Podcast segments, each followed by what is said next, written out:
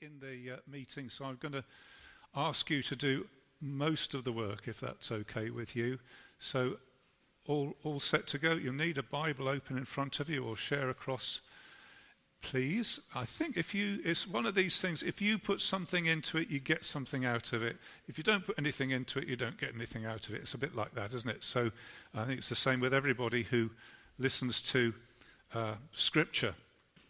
The measure you give is the measure you get. What is God's big plan for the world? What is his answer to climate change, global warming, uh, cost of living crisis, all that? Long term, the Lord's plan is not just to, to sort of patch up this world, but to make a new world and to have a kingdom. And our thought this morning is about this kingdom and indeed how we can belong to the kingdom. The world at the moment is chaotic, can be unstable and frightening. Uh, here in the West, we've enjoyed a long period of peace, prosperity. It isn't always like that, and we can't expect it to be always like that. The plan of God is to bring this world into proper shape as his kingdom. And of course, a kingdom has a king. And the, uh, this part of the Bible is telling us about the king, what sort of person he is, what sort of work he does. And of course, our, the thought that we might have is, well, how can I belong to his kingdom? And interestingly, Jesus speaks to this uh, when he says, No one can enter the kingdom of God unless he is born of water and the Spirit, born again. So it's an interesting thing that Jesus says the kingdom is not actually a question of signing up to vote or being, uh, you know, having a, a, a, house in a certain place. It is a spiritual thing. Um, when it says water and the spirit, I think those two words go together.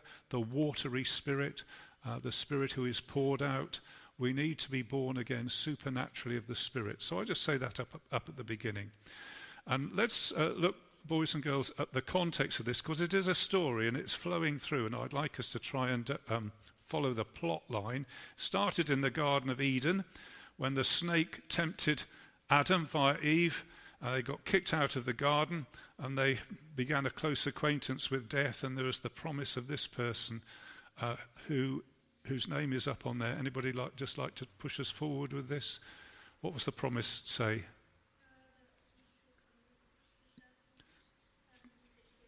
Thank you very much. The promise of a serpent crusher somebody will come and crush the serpent's head. So that's what we're looking at, and we noticed that in a previous, uh, previous talk. And in the book of Samuel, uh, the people wanted, uh, you're going to help me with this, K something, something, something, G. They wanted a king. Well done. Uh, uh, and the prophet who guided this was called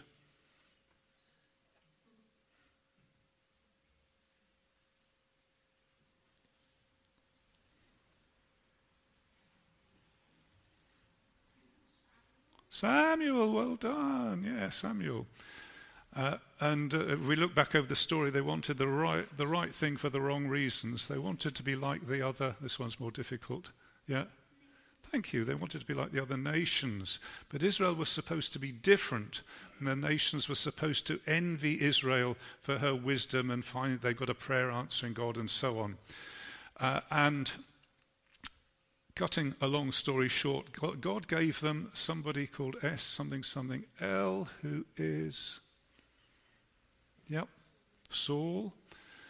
Uh, and uh, this king looked very good. He was, he looked very good. He was from Lewis. Tall, well done. He was tall. Yes, he's really tall. But he, uh, you remember, I don't know whether you remember Daniel telling this. He was a king who hides amongst the. Anybody know where he hid?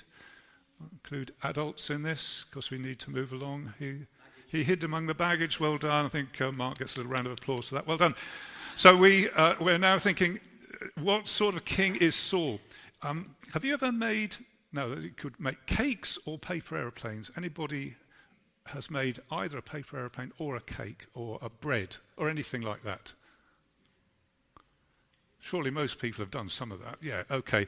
Um, one of the things about making paper aeroplanes, you, you try it and you make the wings a bit big, you fly, it doesn't work properly. And you think, that's because the right hand side was too big. Next time I'll make it better. Or if you're making a cake, ooh, you're making a cake or bread or something, uh, and it, it, doesn't turn out quite right. It's a bit too chewy. You think, oh, I put in too much yeast or something like that. Say, next time I'll do it right. And Saul is like that. He's the first attempt king, so you can see how to do it right the next time. Is he a good king? Does he rule well? Does he rescue his people? Does he defeat his enemies? Well, um, just looking back, he, at the Battle of Jabesh, he defeated Nahash. And Nahash, conveniently, did anybody remember what Nahash's name meant? Is a, a strange thing. Serpent, yes, yeah, snake. And so Saul defeated the snake in the power of the Spirit. Yeah, he did. The Spirit came upon him. Yes, he did. He, that, that was good, wasn't it? Yeah? Good king. That's the right thing for a king to do. Then uh, in chapter 13, you might just like to flip back to it. He made a mistake. He didn't wait for Samuel and he offered burnt offerings. And I think it was Steve who took us through this really in a helpful way. And in verse 13 of chapter 13, what did it say? You have done a foolish thing, Samuel said. You have not kept the command the Lord your God gave you. If you had, he would have established your kingdom over Israel for all time. But now your kingdom will not endure. The Lord has sought out a man after his own heart and appointed him ruler of his people because you have not kept the Lord's command. So, what was the problem? That what didn't he do? He didn't he didn't keep the Lord's command. He wasn't a listening king. He didn't listen to what God said. Um, and so at this point, Samuel says, You won't, though after you, there won't be, uh, your kingdom won't last forever. Uh, the Lord has sought out a man after his own heart and commanded him as ruler of his people because you have not kept the Lord's command. There will not be a, now then, anybody know this word? D Y something a something something Y. It means one king after another, after another, after another, because that won't happen. You think it's dynasty. What were you going to say, David? You were going to say dynasty. Okay. Anybody else want to have a go? Yeah, I think it's dynasty. A little round of applause, because that, that's, that's not an easy one. Yeah, well done. Yeah, there won't be a dynasty. And there's someone else. Now, we don't know who the someone else is. That was in chapter 13. In chapter 15, um, in chapter 15, that was last week, wasn't it? Saul was rash in his orders, and he was told to punish the Amalekites, and he didn't do it. And he, he, he was told to do this, but he didn't do it. And in verse 23, it says, mm, now if you look at verse 23, because if I read it, I'll give the game away, but uh, they, it says, You something the word of the Lord, and the Lord has something you as king. Rejected is the first word, and the second word up there is rejected as well. Yeah. You've rejected the word of the Lord, and the Lord has rejected you as king. So this is Samuel go, uh, this is a big pardon, Saul going wrong.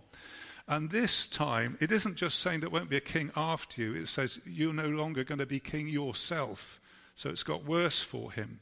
The Lord has rejected you as king. And this is a very, um, what shall I say? Uh, it's a difficult story in some ways because what Saul was supposed to do was, as it were, bring the day of judgment there into history with a fearful judgment on the Amalekites, uh, uh just heart stoppingly awful. And he didn't do it. And it points us to something about the, the right Messiah that his job, one of his jobs, is to bring fearful judgment. And Jesus is tasked with doing that. And we believe that that's what he will do there is something called the wrath of the Lamb. There is a day of where the, the, the Lamb rules with a rod of iron. And there's a fearful day of judgment coming, and that will be in the hands of Jesus. And as Saul failed to, to do it properly, the Lord Jesus won't. And there's a warning for us that one day we will face the Lord Jesus when he is tasked with bringing judgment. And what we're going to say, because as Christians, we will say, I know there's a fearful punishment coming, but Lord, you've already paid it yourself for me. And the Lord Jesus will say, I sure have. No problem on that last day for you. There is no condemnation on that last day. So, um, uh, Saul let the snake get away. I had a little graphic for that. Watch the snake. Saul let the snake get away, um, and he shouldn't have done that. So now we're on our way to finding this person that the Lord has had in mind. Uh, and uh, so we're now into chapter 16. Uh, okay, so I've got some questions. The Lord said to Samuel, How long will you mourn for Saul since I've rejected him as king? Fill your horn with oil and be on your way. I am sending you to Jesse of Bethlehem. I have chosen one of his sons to be king. So who is on the way? Quick as you like. Samuel, yep. And where is he going? Quick as you like. To Bethlehem, yeah, and he's looking out for Jesse's family who are based in Bethlehem.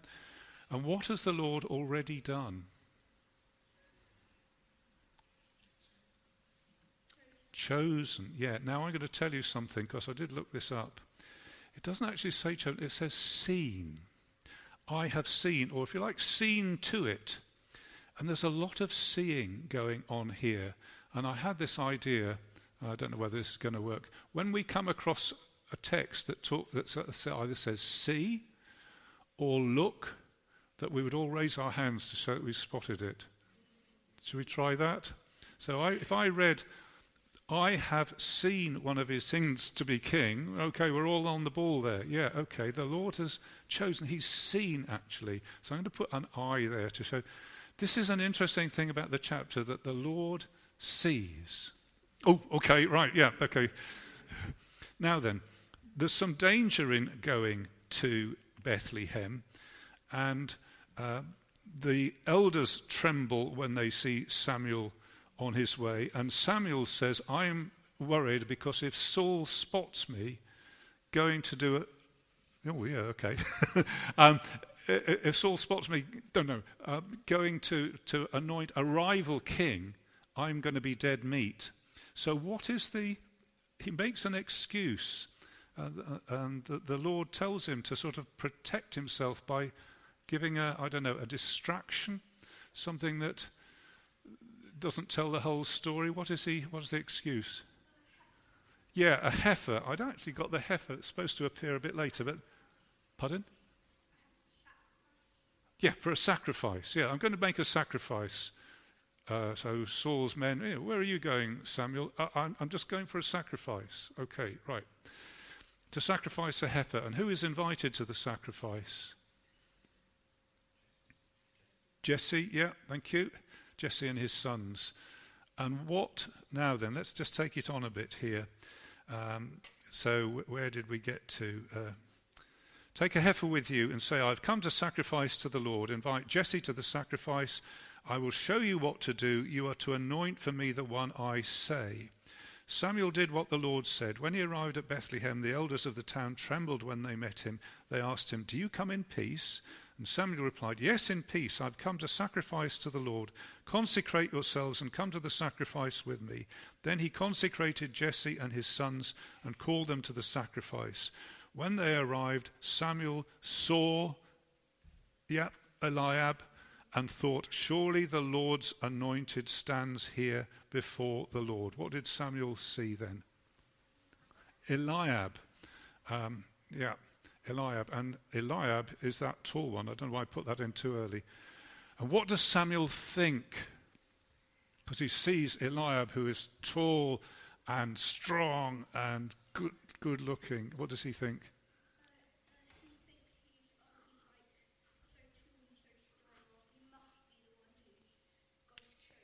Uh, okay, let's come to that. Yeah. Uh, he, uh, uh, he looks at him and thinks, This must be the chosen one because he looks really good. That uh, the Lord says to Samuel, What does he say in verse 7? Anybody tell us? Because you, you were on it, on it almost already.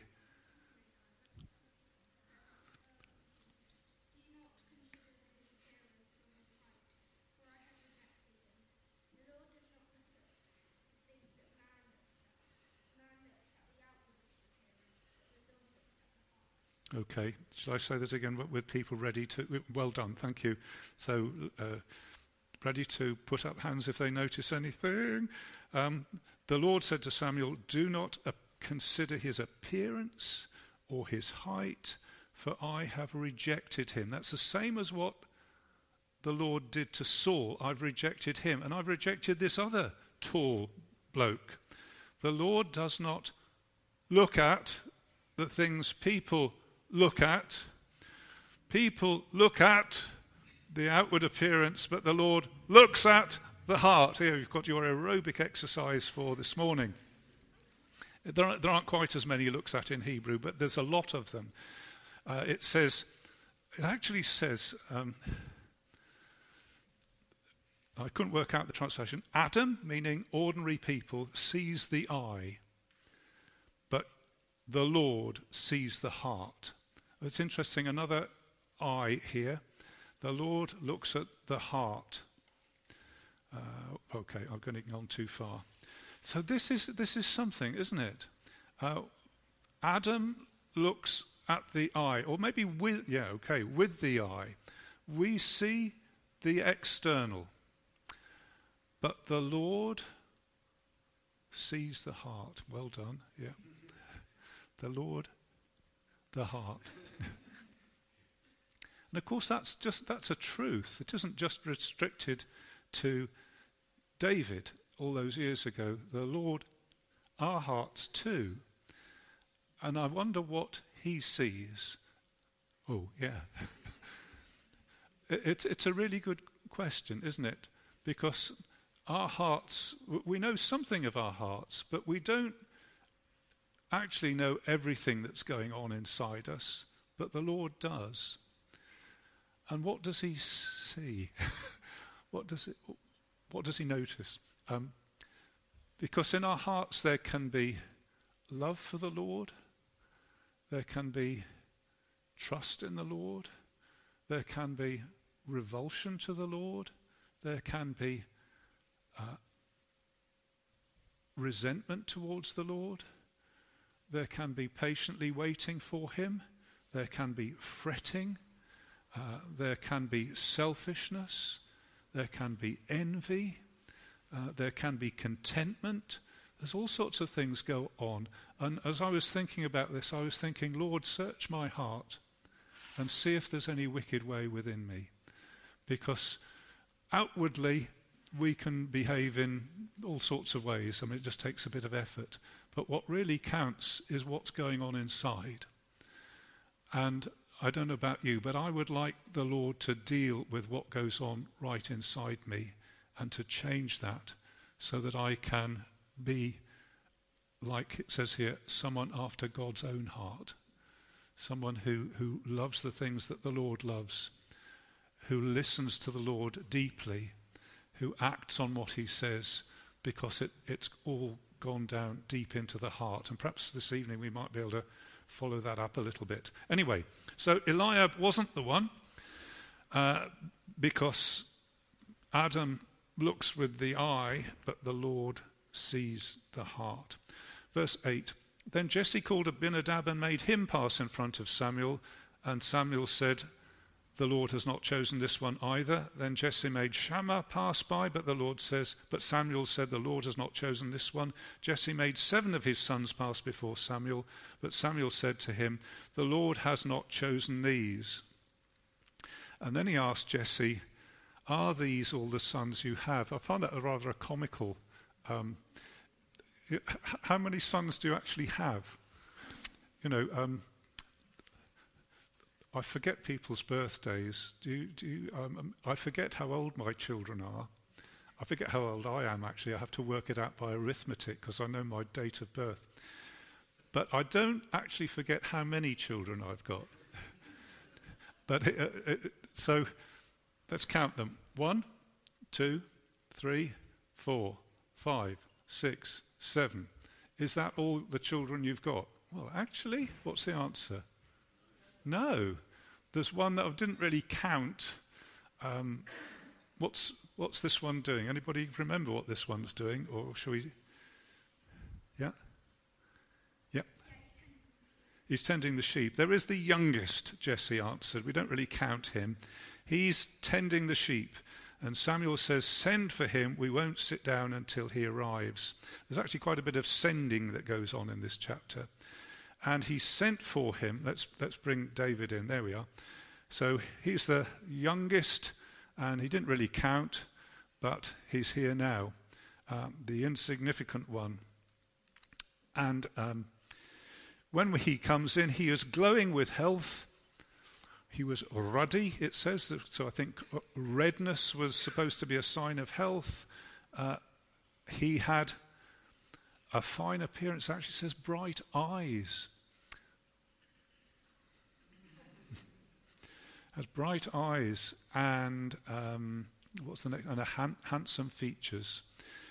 Well, here, so we've got David. We've got David onto the scene now, and, and interesting that the way the Lord does this, He doesn't go for the one who looks, you know, nicest haircut and uh, best makeup. He's looking at the heart, isn't he? And it happens to be that here is somebody. I mean, he's certainly not perfect but God has put into his heart deeply to want to serve him, to do things his way, to follow him. Uh, he, he's put that into his heart. And I, I'm just reminded of Isaiah 53, verse 2, which speaks about the servant of the Lord. Let me just look it up and see if I can quote it to you. 53, 2, where it says about the servant, this is the suffering servant the servant who redeems his people. It says, He grew up before him like a tender shoot, like a root out of dry ground. He had no beauty or majesty to attract us to him, and nothing in his appearance that we should desire him. He was despised and rejected by mankind, a man of suffering and familiar with pain. Uh, this, this is like Jesus, isn't it? Already, David is sort of hinting us in the direction of Jesus, who was born not in a palace, but in a stable, who didn't come to be incarnate in New York uh, or Manhattan, but came to be incarnate in a tiny little country uh, in the middle of nowhere, um, in, the, in what we call the Middle East, and who lived an ordinary life until the time of his ministry and people said, uh, He's in Nazareth. Can anything good come from Nazareth?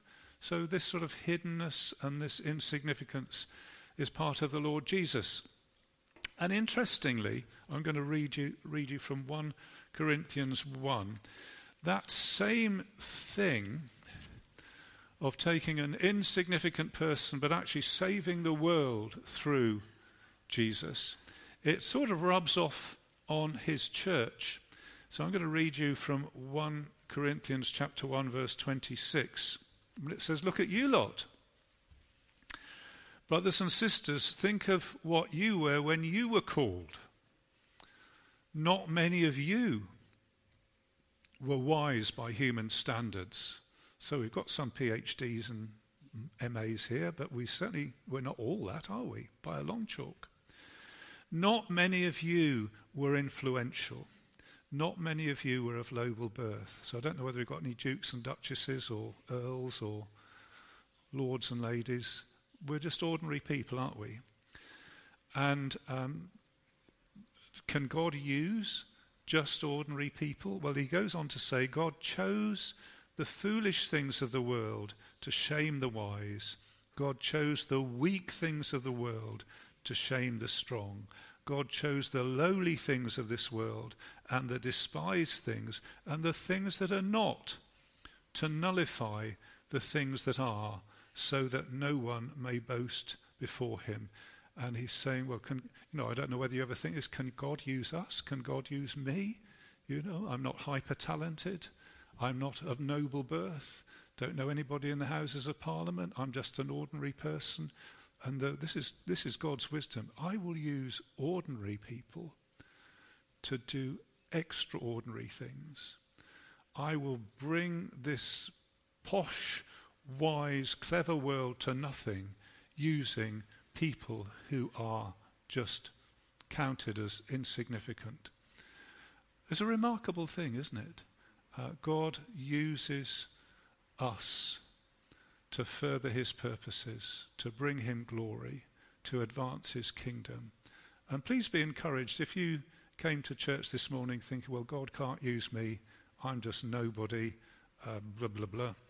Uh, just bear in mind, God chose you, and he will use you to bring to nothing the things that are. Well, that's what he's beginning to do with David. And um, I just just bear with me. I wonder whether I've left out the song. Don't look. Close your eyes. Um, no, I think I think I'm on the right track. Yeah. Um,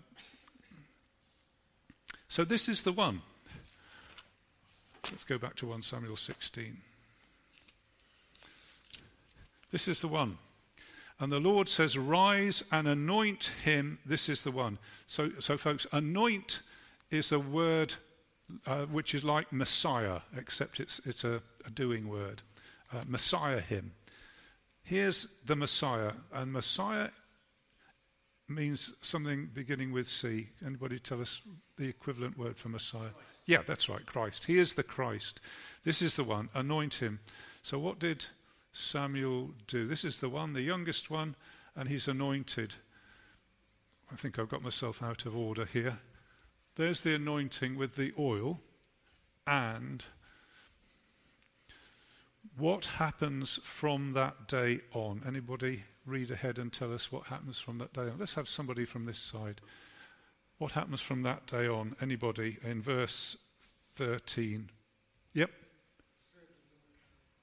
Thank you very much. The Spirit of the Lord came upon David. NIV says came powerfully, um, something like rushed, whoosh. The Spirit of the Lord rushed upon David, and Samuel went to Ramah. Let's see what I put up here. He's the Messiah, he's the Christ.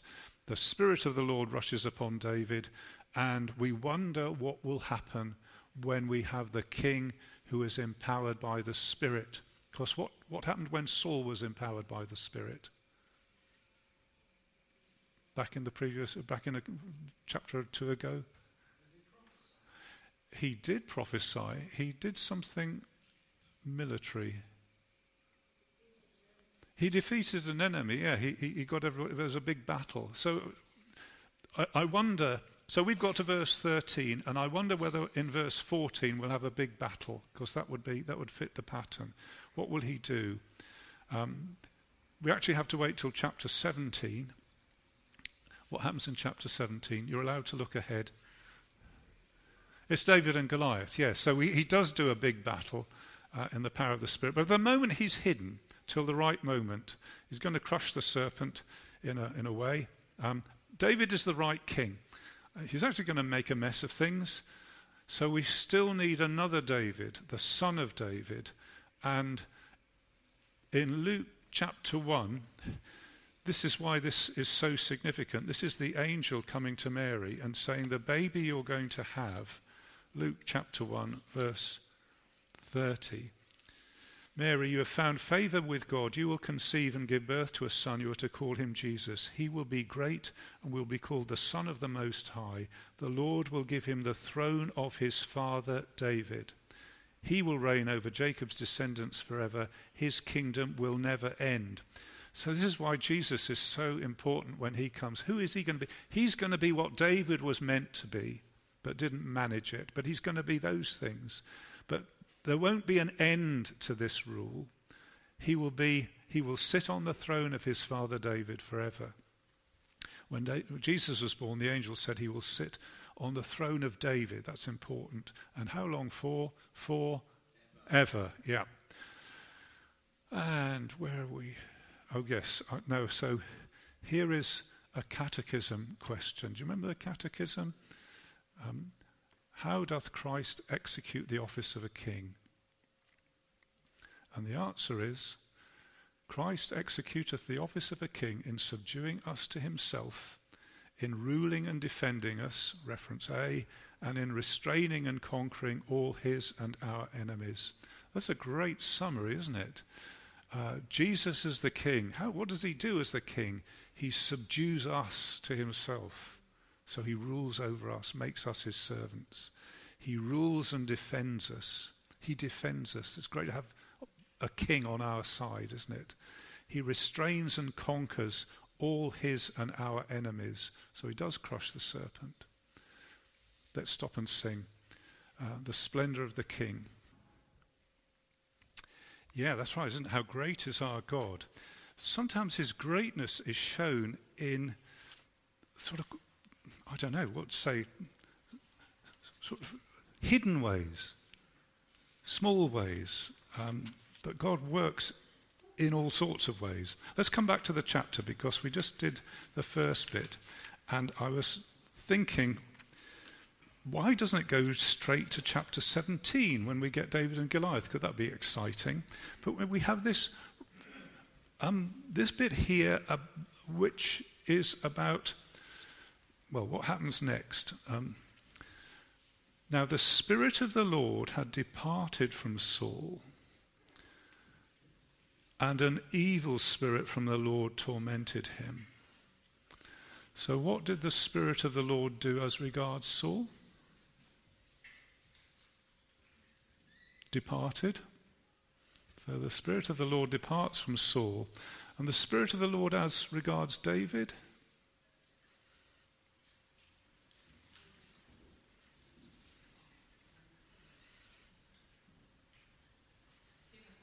Came upon him, thank you very much. The Spirit of the Lord had departed from Saul, and came upon David, and what but an evil spirit did something. What did the evil spirit do?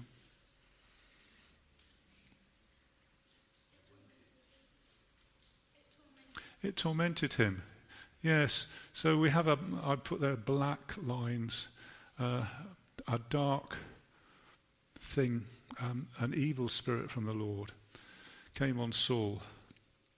And what do the servants of the Saul, Saul recommend? Because presumably they've seen this happen and they have a recommendation.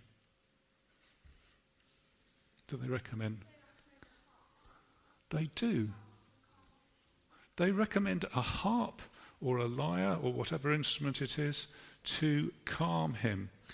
Saul's attendants said to him, See, an evil spirit from God is tormenting you. Let the Lord say to his servants here to search for someone who can play the lyre. When the evil spirit from God comes upon you, you will feel better. It actually says, I will, it will be good to you. And I want worth thinking about that word good uh, it will be good. There will be something good comes to you uh, when this evil spirit is there. So they have to do some searching, and of course there was some searching in the first half of the chapter, wasn't it? They were looking, trying to find the king. But here there's a searching going on for a skillful harp player, and it will be good. I'll just emphasize the good because I think that's important. So um, now, are you ready? Verse 17 So Saul said to his servants, The word find is the word see. See someone who plays well and bring him to me. So we're all, yeah, there's another seeing going on here. And one of the servants answered, Are you ready for this? I have seen a son of Jesse of Bethlehem who knows how to play the lyre and then we get some extra information. Not only is he a good instrumentalist, but he's a, a brave man, a warrior. He speaks well, a fine looking man, and the Lord is with him. Okay, uh, so uh, the servant said, I have seen a son of Jesse. Well done, yeah. He's brave warrior, speaks well, the Lord is with him. The people speak well of David. So this is this is sort of setting the scene. I mean, this, these two chapters don't say everything, but they set the scene. People are speaking well of him. Uh, and this servant sort of speaks well of him without even having to do so. He adds it sort of on his own. He's a brave man, a warrior. He speaks well, a fine looking man. The Lord is with him.